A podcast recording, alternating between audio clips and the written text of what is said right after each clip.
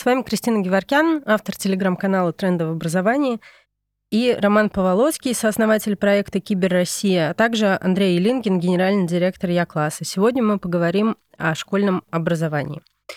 А, расскажите, пожалуйста, о своих проектах, а, почему вы решили именно такой продукт делать, как вы э, оценивали рынок в начале своей работы, готовность B2G сегмента, B2C сегмента и зрелость вообще э, российского рынка? И какую изначально вы ставили перед собой задачу? Удалось ли ее достичь? Такой большой развернутый вопрос. Кто, Кто начинает? давайте, с, давайте с Романа начнем. Давай. Да, давайте по порядку. А, наверное, тогда есть смысл рассказать краткую предысторию предыдущих серий. А, я являюсь разработчиком программных э, продуктов. Э, начинал я с компьютерных игр. А, собственно говоря, когда-то играл, потом понял, что с играми связана моя жизнь, и начал делать игры. Делал их достаточно долго, 15 лет. И потом в какой-то момент обратил внимание, что э, очень много детей в это играет. Вот. Будучи игровым продюсером, я стал это замечать. Вот. А, а так как э, игры — это э, такой самый сложный вид программного обеспечения, то возникла идея совместить э, разработку игр и обучение. А, собственно говоря, это мой путь. То есть я когда-то пытался найти образование в области IT, именно связанное с играми, я его не нашел и ушел трудиться.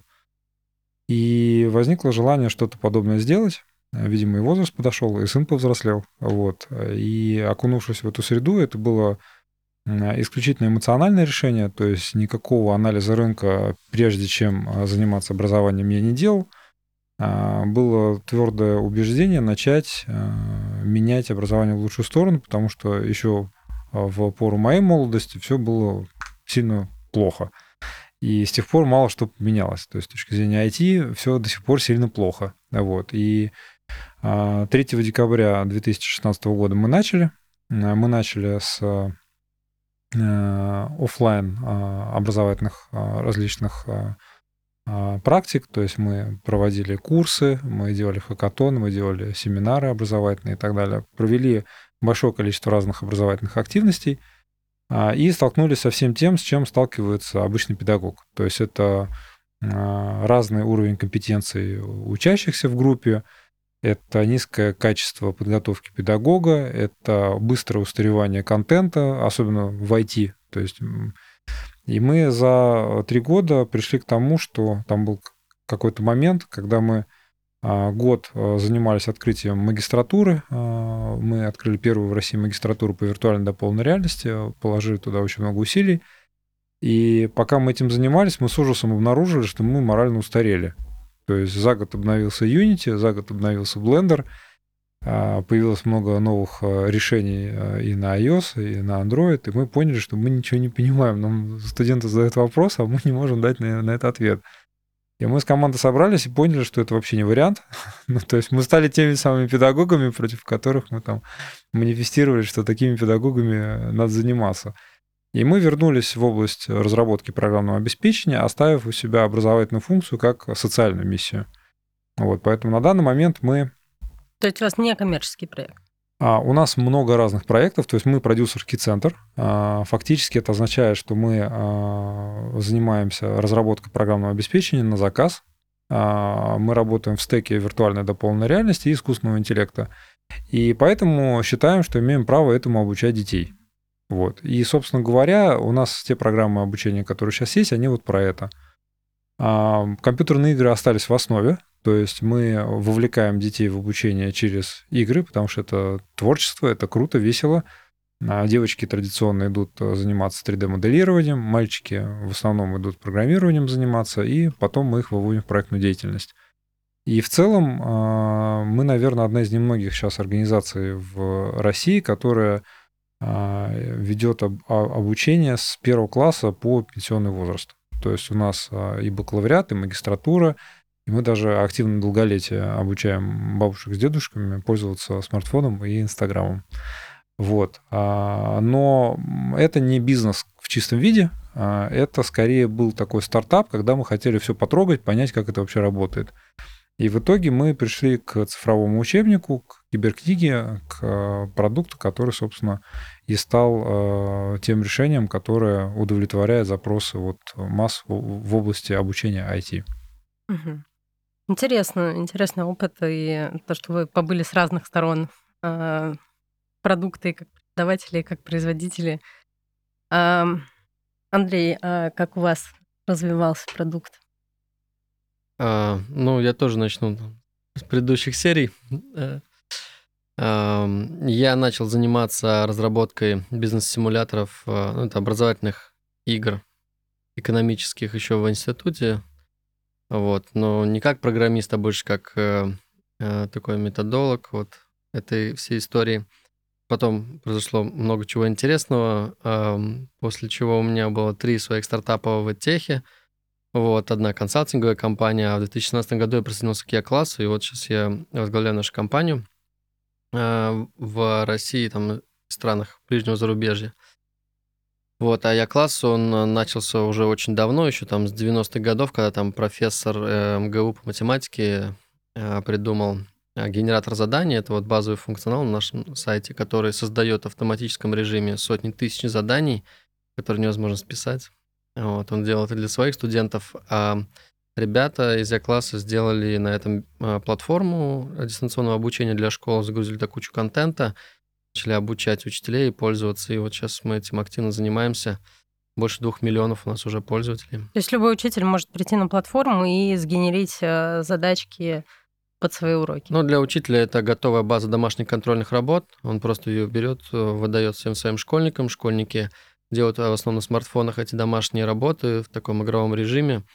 Вот, а преподаватели экономят 30% времени на то, что не тащат домой горы тетради, не сидят по вечерам, не проверяют, все это делается автоматически, э, и оценки выставляются в электронный журнал. Понятно. Я так понимаю, вы оба работаете с B2G э, сегментом, в котором обычно возникают большие сложности у стартапов. А Какие здесь э, есть барьеры, на ваш взгляд, или, может быть, в других сегментах тоже, в том же B2C или B2B, если он у вас задействован? И как вам кажется, есть ли в развитии технологий в образовании какое-то ригидное звено, которое препятствует э, трансформации, э, цифровизации, модернизации образования? Ну, мы работаем сразу в трех сегментах. То есть мы заходим в семьи, к тем родителям, которые хотят э, дать э, хороший учебник своему ребенку по программированию. Мы заходим в школы, и мы заходим в различные э, государственные организации, такие как Министерство образования разных стран, фонды и так далее. А мы не делаем какую-то ставку на все на красное или там на зеро. А мы работаем по пути наименьшего сопротивления. Мы считаем, что если есть человек, который заинтересован в том, чтобы дети а, получали лучшее IT-образование, то мы с ним взаимодействуем. Как мы с ним взаимодействуем, это каждый раз а, решается каким-то конкретным частным случаем. А, у нас там огромное количество разных вариантов взаимодействия, и в зависимости от страны и даже от школы, там частная школа одним образом взаимодействует, там, условно, в Казахстане, государственная школа в Армении по-другому взаимодействует. В общем, это все огромное количество разных видов взаимодействий, которым а, ну, собственно, мы готовы были, поэтому мы продолжаем их перебирать, и тут э, у нас в основе все-таки это а, успешный ребенок. А, это то, что вы спрашиваете, вот что сейчас является трудностью для системы образования? Трудностью, мне кажется, является то, что система, она заинтересована быть системой. То есть э, любая система, она сопротивляется изменениям, и система образования не исключение. Мы встречаем огромное количество педагогов, которые привыкли и педагогов, и там не только педагогов, и постарше, которые привыкли работать с контентом, и любое изменение, которое вызывает у них дополнительные временные и ресурсные затраты, оно для них а, выглядит иногда неинтересным. Ну, как работает работает, да? Поэтому, а, так как людей, которые действительно заинтересованы в детях, не так много, на самом деле, ну, типа меньше половины, вот, то мы работаем вот с теми, кому это интересно. А, мне кажется, в обществе это всегда было разделение, если так условно. То есть Есть те, кто а, созидают, есть те, кто пытаются паразитировать на уже существующих процессах. Поэтому каких-то конкретных а, препон или там преград мы не видим. Просто есть люди, которым это неинтересно.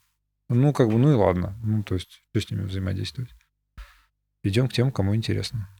Ну, то есть вы просто пере... методом перебора находите свою аудиторию. Ну, фактически, да. То есть сейчас э, это же образование очень репутационная история. А, она очень интимная, потому что одна ошибка и цена очень высока. Поэтому э, мы вообще живем в экономике связи, э, когда хорошие контакты преподавателя или методики передаются из уст в уста. А это самый качественный маркетинг, когда нас рекомендуют. Нас уже сейчас рекомендуют, и поэтому мы, в принципе, обрабатываем только эти рекомендации, их более чем достаточно для того, чтобы расти.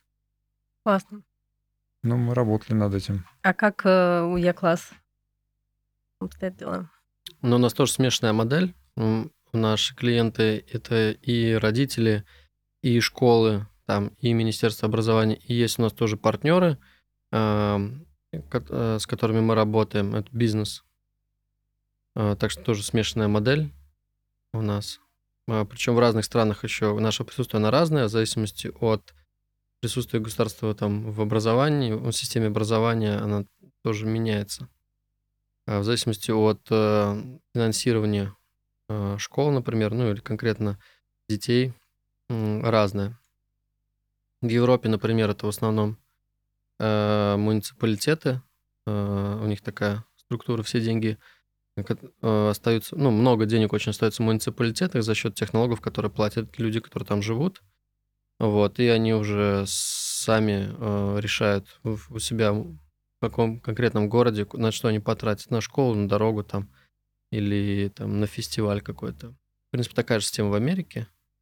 Вот, там у них еще штаты, э, ну и эти муниципальное образование тоже довольно много денег себе держит и принимает решения. В России же немного не так, э, много денег очень уходит в центр, вот, и сверху просто подушевое финансирование спускается в зависимости от количества детей в школе, такой у школы бюджет. Вот. Это, ну, нельзя сказать, что это плохо или хорошо, просто в каких-то случаях это классно работает, да, где особенно большие школы для того, чтобы профинансировать, а в каких случаях не очень, когда у тебя там в деревне 30 школьников, у тебя как бы больше нету, взять нет куда, а крыша у тебя точно такая же, как у школы там на 500 человек, и чинить ну, ее наш даже. Как раз более реформы, которая угу. шла по укреплению школ в Москве. Да, когда... да. Ну, укрепление это как бы решало как раз ту проблему. Вот. Да, ну получилось, что остались э, небольшие школы, которые отвоевали свою ну, на время они остались независимыми, мир, я да. считаю, то, что это решится, да. А, какой был второй вопрос по поводу узкого места в системе образования? А, что мешает трансформации, да? Что мешает трансформации? Ну, смотрите, образование – это вообще э, процесс э, э, такой, всегда обеспечивающий. То есть у вас есть какой-то основной бизнес-процесс, и вы запускаете обеспечивающий, который поставляет вам людей, кадры.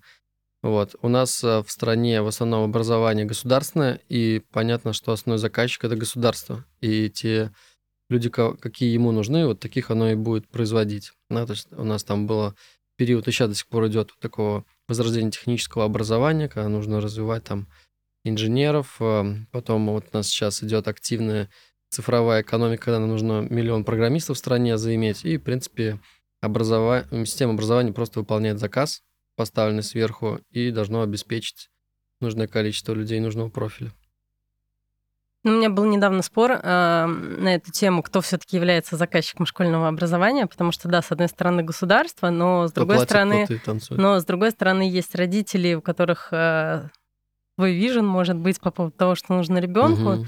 и есть общество как социум, у которого могут быть совсем другие запросы, и это такая война миров. Угу. Э, ну, тут э, не то чтобы война, это просто параллельные миры есть, да, есть это общее образование, за которое платит как бы государственный бюджет, а есть дополнительное, куда э, родители ведут э, своих детей на курсы по эмоциональному интеллекту, потому что вот это все программирование, это, конечно, здорово, но, в принципе, у нас новый мир, там нужно уметь общаться и работать в команде.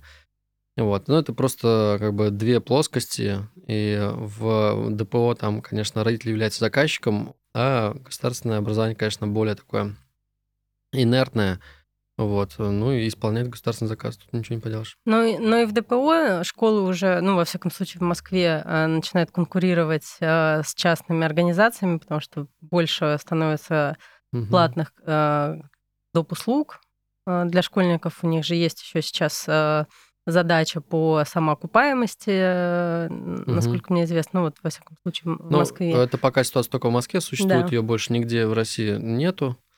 Вот. Ну и даже в Москве э, в основном это школы не сами производят контент на ДПО, это есть тоже бизнес сторон, которые э, помогают школам э, выстроить вот такие процессы по ДПО.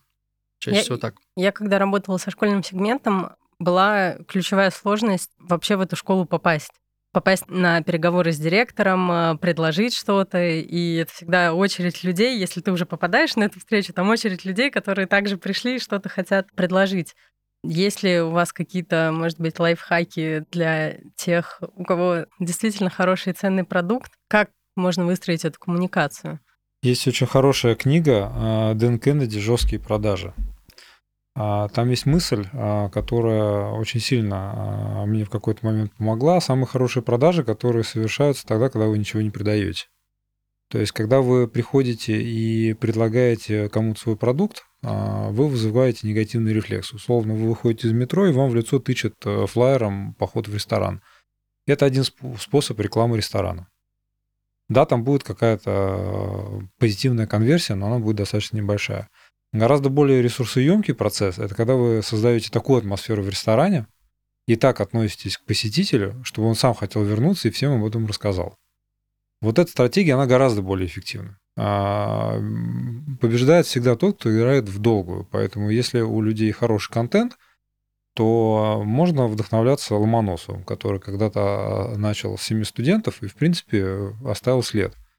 И как бы тут э, надо просто упереться в длинную э, какую-то а, плановую системную задачу. Ка- никак- Никаких иллюзий не надо питать, что все это будет быстро, потому что любой нормально вменяемый человек а, своего ребенка не отдаст а, под эксперимент.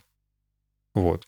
Образование это история, в которой на первом а, плане есть некий образ. То есть в самом слове образование это какой-то образ, которому надо соответствовать. Что за образ? Его очень часто упускают все в большинстве. То есть э, мы ведем общение там с большим количеством лиц, принимающих решения, мы их спрашиваем, кого вы готовите. У них ответ на этот вопрос нет. Поэтому э, если есть какие-то а, начинающие стартаперы или люди, которые хотят исполнить социальную миссию, то мне кажется, в первую очередь надо дать ответ именно на этот вопрос. Кого вы готовите? То есть вот а, инструменты, методические материалы, а, программное, аппаратное обеспечение, педагоги, это все средства для достижения вот этой цели. То есть некая личность, которая обладает вполне себе конкретными характеристиками, а, которые позволят этой личности быть богатым и счастливым в какой-то области. Вот если ответ на этот вопрос есть, а, это уже хорошо. А если это доказано статистикой, это уже состоявшийся продукт. Ну, в целом не могу не согласиться с Романом. Вот. Ну, хороший контент это круто, это всегда работает. Любой, наверное, директор в России, за редким-редким исключением, э, был до этого педагогом, либо сейчас еще преподает. А, Если вы ему покажете контент по его особенному предмету, вряд ли он останется равнодушным и скажет, нет, мне неинтересно. Обычно они всегда интересуются всем новым. Ну, То есть У нас, э, имеет смысл изучать бэкграунд директора, прежде чем идти к нему Э, навстречу. Есть миллион способов, как встретиться с директором. Э, Мы знаем их почти все. Вот у нас проблем нет встречи с директорами. Некоторые, конечно, считают то, что самый лучший способ это сначала встретиться с губернатором, да, там, и потом, чтобы он сказал, все срочно принимайте. Но мы так не действуем. Вот, мы идем в школу напрямую, и лучшим э, человеком, кто, человеком, в общем, кто является самым авторитетным, наверное, кто лучше всего сможет аргументировать директору о том, что вот ваша система, да, или ваш стартап, вот он стоит того, чтобы его попробовать, является учитель. То есть если учитель по конкретному предмету скажет, что, что вот это интересно, и надо это пробовать, ну, у директора будет мало аргументов, чтобы ему отказать. Оба ваших продукта работают по, по всей стране. Интересно, есть ли у вас наблюдения по различиям между регионами? какие регионы более прогрессивные в России, а где с трудом внедряются инновации, изменения. За кадром. Для того, чтобы развиваться, нужно быть в голоде, в холоде, в движении. А у нас есть э, школы на Рублевке, в которых мы ведем занятия. У нас есть школы в Стерлитамаке, в Владивостоке, в Москве, в Казахстане и так далее. И чем более а, суровые условия для жизни, тем более адекватные дети. Вот прямая зависимость. Но это если мы говорим про некоммерческие предложения. Неважно. Мы сейчас вообще говорим не про бизнес. Вообще образование это не бизнес. Это, это создание людей. А еще за это иногда платят вот так, да? А если мы в такой парадигме существуем, то тогда с продуктом все хорошо. Как только вы начинаете делать из образования бизнес, оно начинает разваливаться. Ну, то есть там теряются смыслы, потому что он, оно превращается в сервис, а сервис вообще про другое. Вот, поэтому, а, конечно, а, тут основ, основное, конечно, все зависит очень сильно от педагога. То есть э, я знаю совершенно фантастических людей, волшебных, которые могут приехать в любое место, мне кажется, на планете, и вокруг них дети будут изучать тот предмет, который они ведут. Просто потому, что такой педагог. Ну, такие обычно редкости и да, исключения. Это, это и есть вот эта внутренняя миссия у человека. Поэтому, а, мне кажется, основной задачей система образования должна поставить э, в лице там, лиц, принимающих решения, простите за тавтологию, это создание вот этого авторитета педагога. Вот э, мне очень в этом плане нравится опыт э, а, скандинавских стран и Южной Кореи, где педагог является сильно выше среднего уровня жизни – то есть, если у тебя в семье папа там преподаватель математики, то у семьи все очень хорошо, прямо очень хорошо. И э, это автоматом означает, что э, уровень доходов в семье очень высокий, и статус социальный очень высокий. А когда педагог получает денег, которых едва-едва хватает там на что-то, ну, о чем тут можно говорить?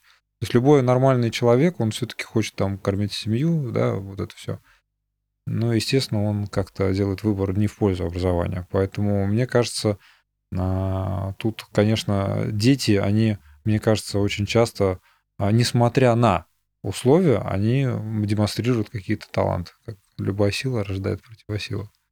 То есть а, земля русская регионами полнится. Вот я вот эту вот историю постоянно наблюдаю, что как только дети приезжают в Москву, они там за несколько лет, они начинают лениться, а, ну вот как-то у них уходит вот этот азарт, пыл.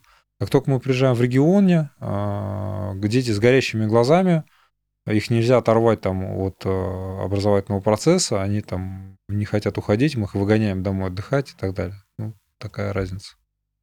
А как у вас в случае с э, онлайн-продуктом?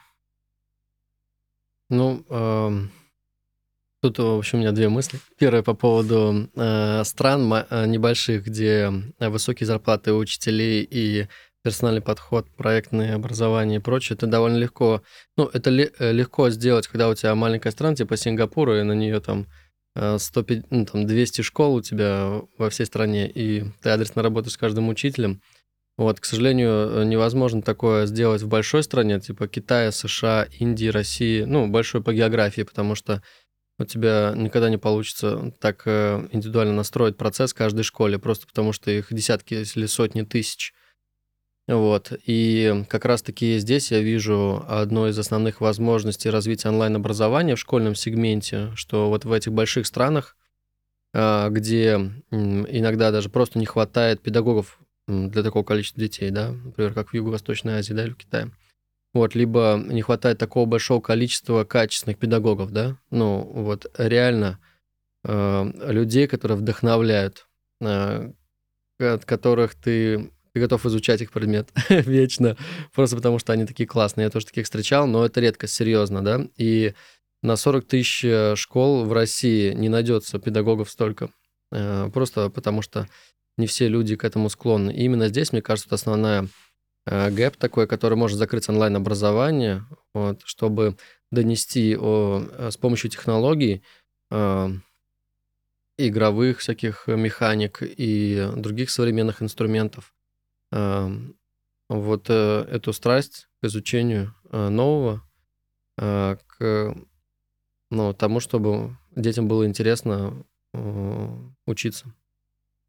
Вот. А по поводу регионов российских, у нас есть регионы, кстати, не скажу, что Москва тут отстает. На самом деле есть очень крутые школы, очень крутые дети, просто мега крутые. А по нашим регионам могу точно заявить то, что в топе такой активности, да, именно, наверное, даже это больше относится не к самим детям, а к педагогам или директорам школ, как они это организуют процесс. У нас вот э, много очень активных э, таких директоров и учителей в Башкортостане, например, в Дагестане, в Иркутской области, э, в Янау, в Казани, ну, в Татарстане, в Калининградской области. Ну вот, может быть, это играет ну, роль, то, то что периферия, даже, даже география какая-то не определяет здесь, разброс очень разный. Да, да, это вот больше зависит, наверное, от людей на местах. Мы уже поговорили о значимости роли учителя, возможности онлайна в донесении смыслов на широкую аудиторию.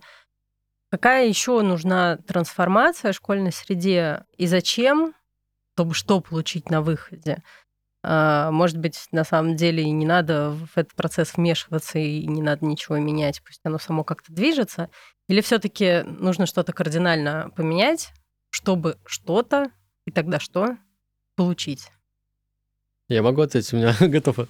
А, дело в том, что мы вот только что закончили нашу конференцию по онлайн, э, по кибербезопасности в школе для учителей.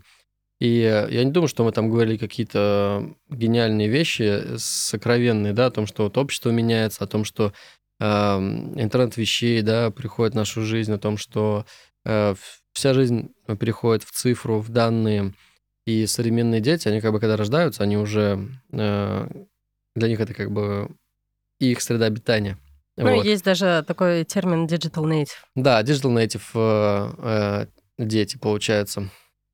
А, а, учителя же и родители в основном сейчас, они родились еще до того, как э, был компьютер. Э, у них вообще. У них не было компьютера в детстве.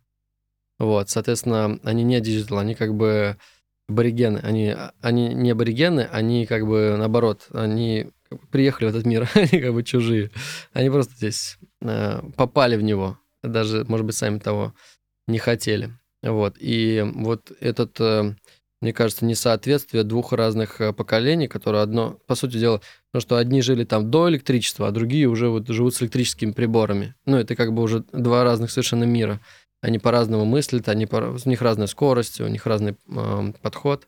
Вот, ну и мне кажется, э, только когда эти поколения выровняются, когда digital native э, люди начнут учить своих digital native детей, э, только тогда окончательный переход завершится. А сейчас мы просто в переходном таком этапе находимся. Ну, тогда тоже может случиться какой-то очередной прорыв, и опять будет может, да, э, может. разница между поколениями. Может, да. Я учился в хорошей школе, а, которой было углубленное изучение английского языка. У меня было четыре предмета на английском языке. Вот, а потом я приехал э, в Америку по конференции игровой. А, и понял, что я не знаю английский язык. Вот. И, в принципе, можно сказать, что программистом по книжке тоже не станешь. Поэтому, в первую очередь, наверное, надо а, акцентировать свое внимание вот именно на образовательной среде. Вот среды сейчас нет.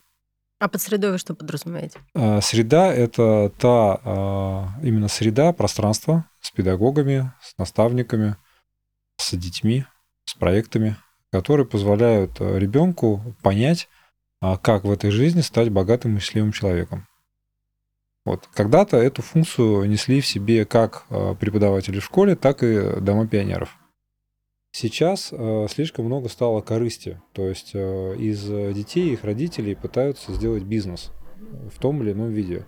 Но такие коммерческие отношения, они порождают потребле... потребление, то есть у человека не возникает понимания своих собственных талантов или возникает, но не так э, качественно, как могли бы возникать.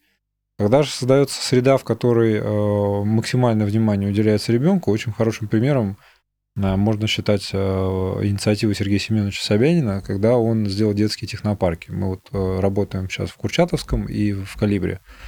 И, конечно, это очень сильный был прорыв, потому что когда дети раз в две недели приходят на целый день в технопарк, и у них три урока программирования, три урока 3D-моделирования, при этом это происходит в лаборатории, в которой полный фарш из техники и очень крутые методики, они хотя бы получают контакт с будущими технологиями. То есть вот это а, совмещение а, профориентации и образовательного процесса в школе, он как раз и, и дает ту самую а, среду, в которой ребенок начинает как-то понимать, а чего он сам-то хочет.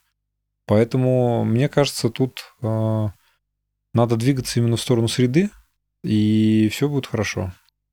Ну, а среду в таком случае должно создавать государство или все-таки мы с вами, делая свой какой посильный вклад э, в эту трансформацию? Я бы не думал за государство, потому что это тоже люди. А, так получилось, что нужно сначала организовать жизнь себе, а потом ты можешь организовать жизнь другим. Поэтому а, я бы рекомендовал родителям самостоятельно заняться своими детьми. Вот типичный пример это вот э, на Рублевке очень хорошо видно, когда э, там отец деловая колбаса, мама там бегает там по каким-то там своим вещам, а потом они с ужасом обнаруживают, что сын похож на няню. И это серьезная драма. Дети это э, личное дело каждого. И в этом плане, мне кажется, основная задача родителя, во-первых, не пытаться э, делать из ребенка того, чего сам не смог когда-то в детстве, вот это тоже очень часто, а захотеть в нем увидеть его таланты, его недостатки – и найти наставников. А сейчас э, это движение и вообще этот формат института наставничества, он набирает силу. Я считаю, что это очень правильно, потому что у ребенка должен быть наставник. И когда родитель занимается полноценно своим ребенком, то есть а, спорт, культура и профессия какая-то, то получается какая-то целостная личность. А, при этом, а, опять же, мы попадаем в среду. То есть можно заниматься условно спортом дома, можно прийти в спортзал, можно прийти в спортзал с тренером, а можно прийти в спортзал с тренером, в котором еще и мастера спорта международного класса тренируются. И очевидно, что год жизни ребенка в последнем случае будет максимально качественно преобразован в спортивное тело и в спортивные достижения. С обучением то же самое. Поэтому э, среда сейчас есть, она есть и в детских технопарках, она есть в онлайн-школах.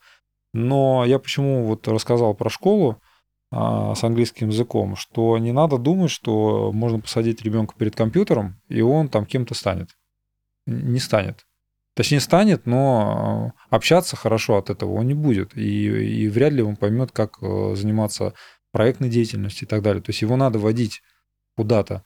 И вот совмещение – это хорошее решение. То есть э, сейчас э, набирают, например, такие форматы, как bootcamp – образовательный туризм, очень перспективное направление. То есть ребенка можно там на две недели привести не просто в лагерь, а в лагерь с каким-нибудь там а, образовательным моментом а, в летнюю смену.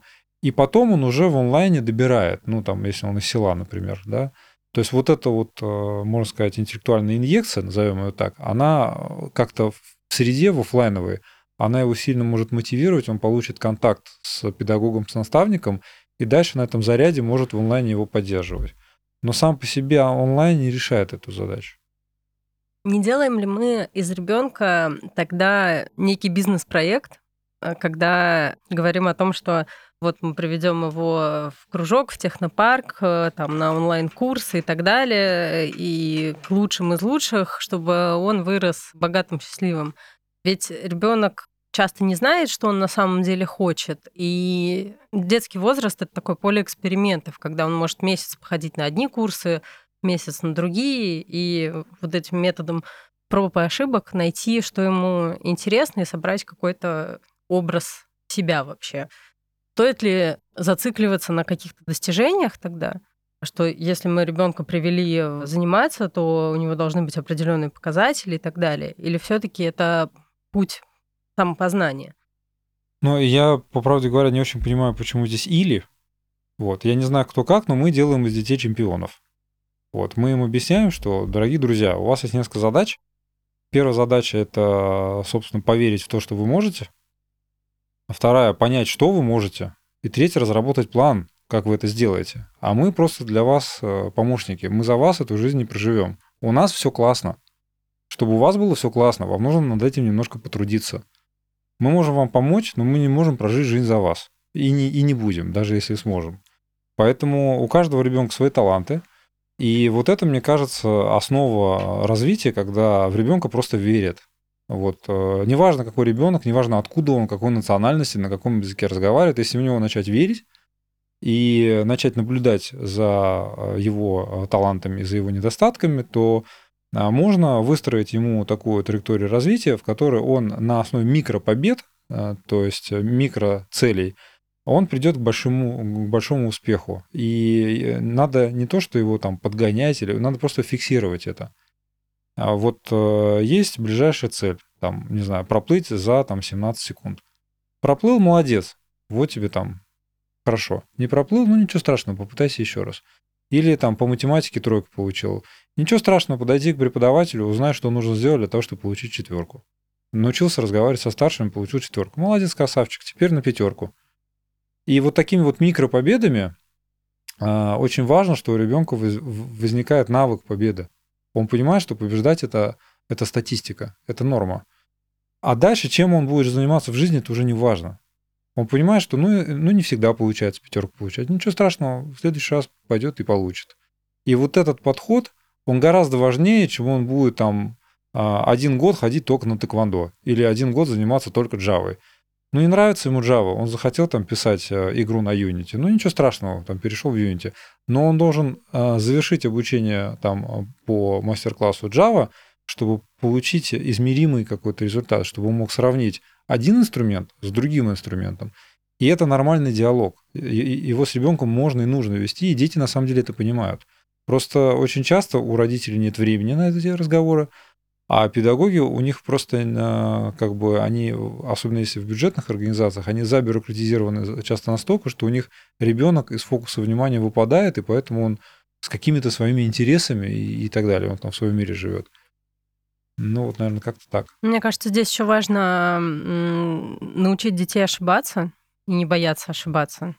Я даже смотрю на многих взрослых, которые боятся сказать, что что-то делают не так, или что не разобрались с задачей и так далее. И мне кажется, это все шлейф как раз школьной среды, где страшно получить плохую оценку, где нет какого-то доверительного диалога, как между родителем и ребенком, так и между учителем ребенком, учителем родителем. То есть все, все звенья этой структуры, по большому счету, не умеют э, друг с другом коммуницировать. И э, очень сильно нагнетается важность и значимость тех же оценок и каких-то неудач заложить вот это понимание, что если у тебя что-то получилось, э, если у тебя что-то не получилось с первого раза, там, со второго, с третьего, с пятого, ты можешь дальше пробовать, если тебе это интересно, и ты можешь это оставить, если тебе это не интересно. И мир не рухнет, ничего страшного не произойдет. Но ошибки это же иллюзия. На самом деле нет ну, никаких опыт. ошибок. Это просто опыт. Да, ну, надо, мы называем ну... их ошибкой и как понимаем тогда, о чем, о чем идет ну, речь. Просто это важная часть этой истории, что дети боятся совершить ошибок и, и вместе с этим блокируют у себя получение опыта. И когда у них этот блок снимается, когда они понимают, что получилось хорошо, не получилось отлично, стал ближе на шаг к победе все, у них открывается второе дыхание, он ушел как бы в космос. Все так, но общая образовательная повестка, законодательство и система образовательная, она, к сожалению, пока что не подразумевает такой подход. Интересно, как по-вашему, кто может или должен лоббировать изменения? Должна ли объединяться как-то родительская общественность, может быть, или педагогическое сообщество, или там, писать какие-то петиции? Вроде бы всем понятно, что изменения нужны, но кто должен это драйвить?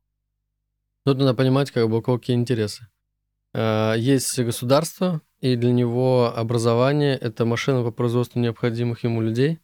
Это социальный лифт, который отбирает а, способных там, от неспособных, вот, э, более там, талантливых в одном там, в одну сторону, в другом в другую сторону, для того, чтобы дальше потом их провести там, ну, вот по этому лифту, там, лучших математики там в лучшие э, инженерные вузы, лучших там, э, не знаю, в пении, там, в э, какие-то институты искусств. А нужны ли вузы вообще, вот, кстати?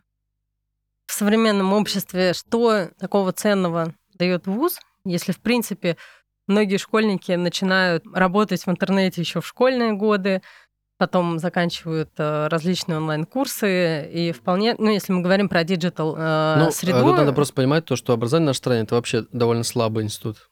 Вот, например, в США, да, или в Китае это не так. А в Китае, если ты не сдал итоговый экзамен в школе, да, в конце обучения, ты никогда не поступишь в нормальный вуз и никогда не устроишься на нормальную работу. То есть у тебя не будет шансов в жизни больше.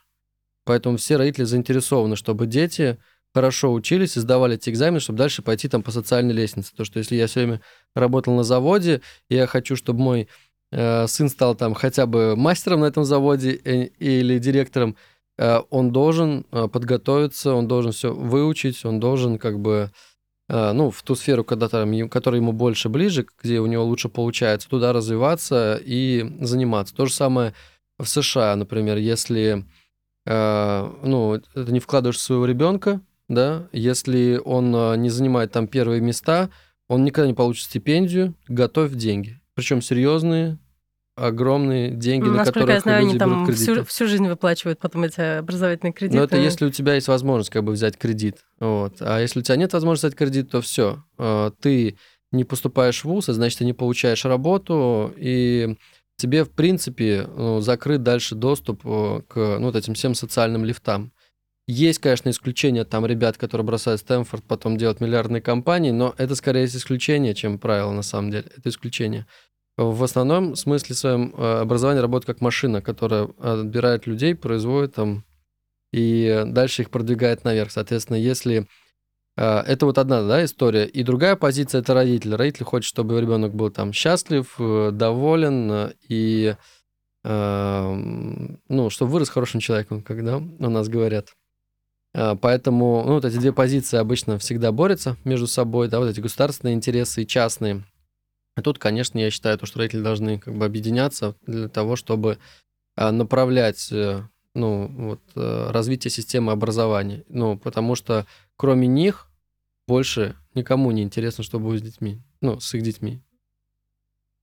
Так как вы работаете с большим количеством э, школьников и вы растите людей будущего, которые будут формировать наше общество через 10-20 лет, как вам видится портрет вот этого будущего выросшего сегодняшнего школьника? Что, это за общество будет? Провокационный вопрос. Ну, а, мы действуем в парадигме богатых, счастливых людей. То есть мы правда в это верим, то работает принцип пропаганды, то хороший пример также заразителен. И вот этих примеров э, в нашей стране э, не так много. Поэтому мы сгруппировались, потому что задача непростая. Оказалось, что мы не одни такие. Э, Вот. Оказалось, что есть еще люди и организации, которые в этом же формате действуют. И мы начали объединять усилия, чтобы эту задачу выполнить. А другое дело, что для того, чтобы мерить вот как-то качество этого человека, должен быть эталон. Нужно синтезировать эти качества человека. А, то есть кто это личность? Как он выглядит, как он мыслит, о чем он мыслит. Это задача на уровне национальной идеи, на самом деле. Потому что это не просто человек, которого мы выпустили. Это человек, который в будущем будет производить других людей. И это навсегда отразится в биографии нашей страны. А лично я, например, хочу, чтобы мои внуки и правнуки мечтали и творили на русском языке. И это очень серьезная тема, потому что если мы сейчас как бы не начнем в этом плане активно действовать, то они будут говорить либо на китайском, либо на английском. Поэтому, мне кажется, этот человек, про которого мы говорим, это в первую очередь такой образец семейного счастья. А Мы видим мужчину, который понимает, что семья – это приоритет номер один. Мы видим женщину, которая также понимает, что семья – это приоритет номер один, что они состоявшиеся личности, зрелые, минимальное количество эмоциональных решений, максимальное количество осознанных, последовательных решений, понимание своих талантов, понимание способов раскрытия и самореализации в этих талантах, понимание своих недостатков, умение коммуницировать с равными, умение выстраивать отношения со старшими, умение выстраивать отношения с младшими и сотрудничество и кооперация, доброжелательность.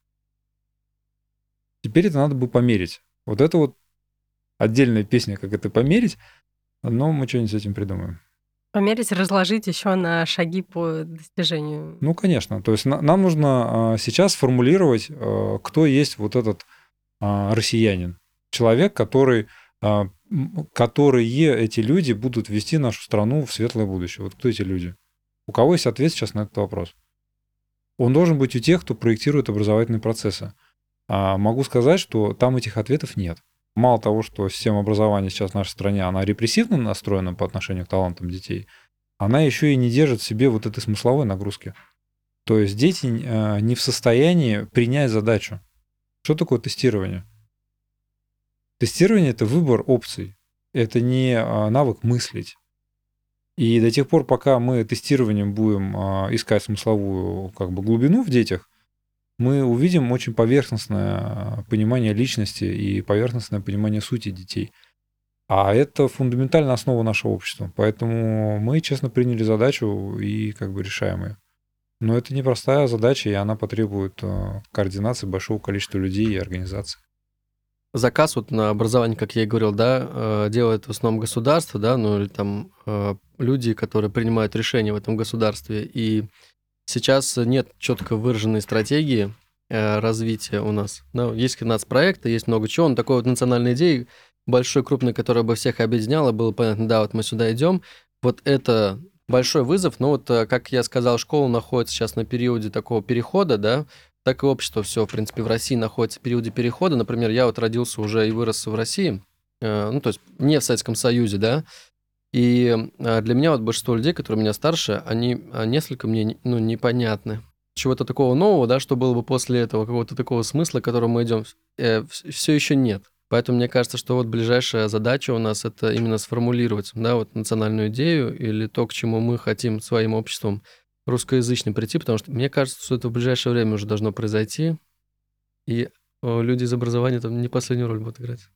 Если говорить про переход, и вроде бы все меняется, но мне кажется, что это какой-то непрерывный процесс, и здесь нельзя взять какую-то начальную точку, конечную точку. Просто эволюция общества, которая постоянно происходит. Ну, Можно как говорится, будущее наступает неравномерно. А где-то там оно, наверное, уже наступило, и всем всем понятно, но большинству нет.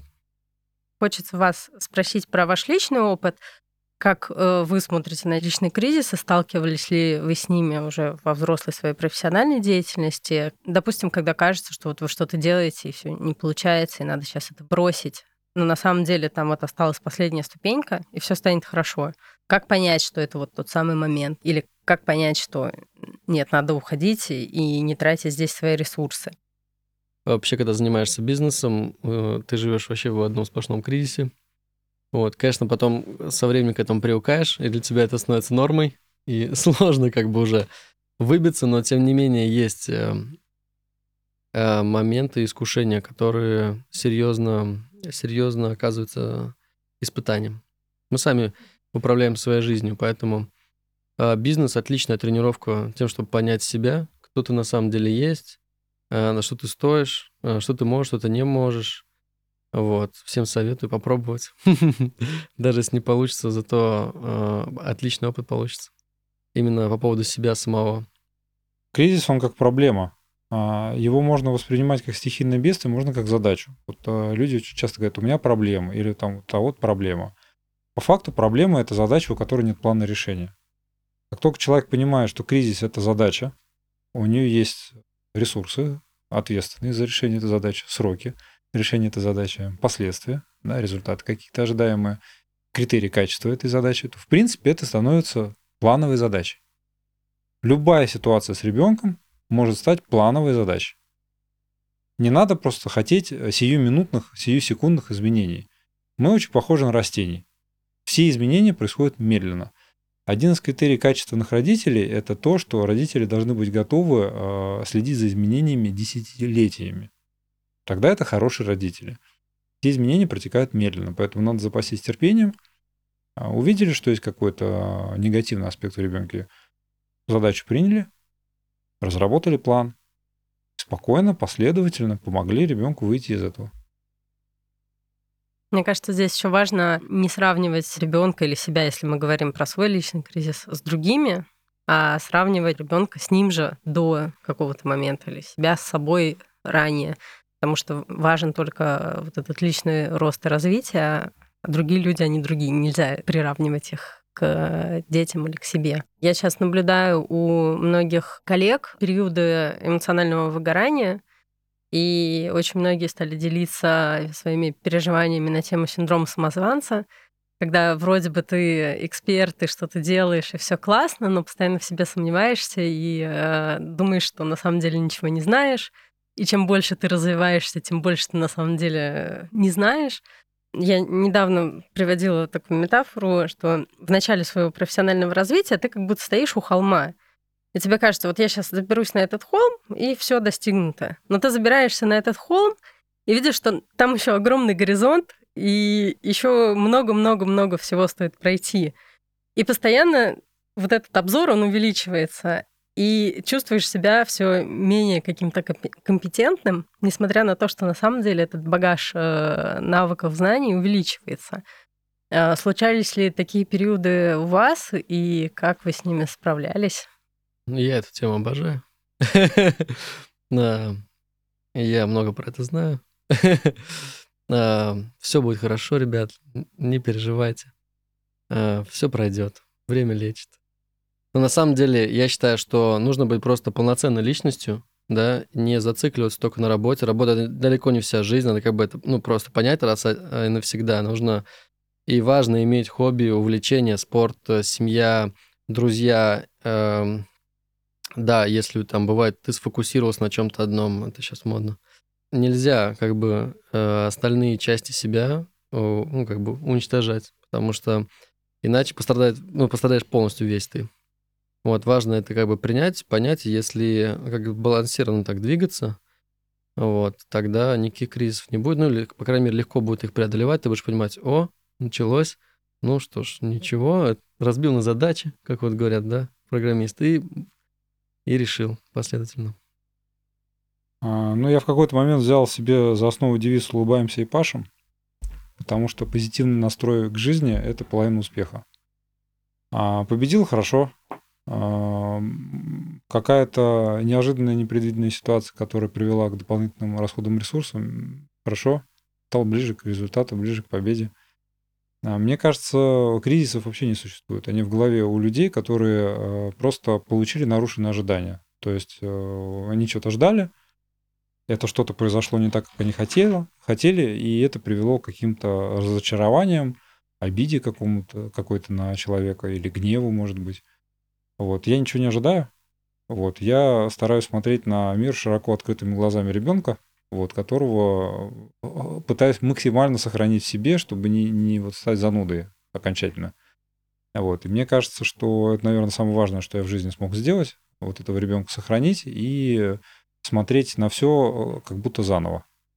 Вот. Поэтому все кризисы, все какие-то сложные, экстренные ситуации, которые приводят к стрессу, они все в голове у людей. Надо улыбнуться, вот. Э, заставить себя улыбнуться, если не получается. Вспомнить что-нибудь хорошее, съесть мороженое, в конце концов. Вот. Обнять кого-нибудь. Вот. Сделать э, что-нибудь хорошее. Вот. И понять, что и это тоже пройдет. Вот эта вот фигня, которая сейчас происходит, она тоже пройдет. Вот, и будет все хорошо. И вот оно уже хорошо, все хорошо, все, пошел дальше. Отличная установка. Спасибо вам за беседу.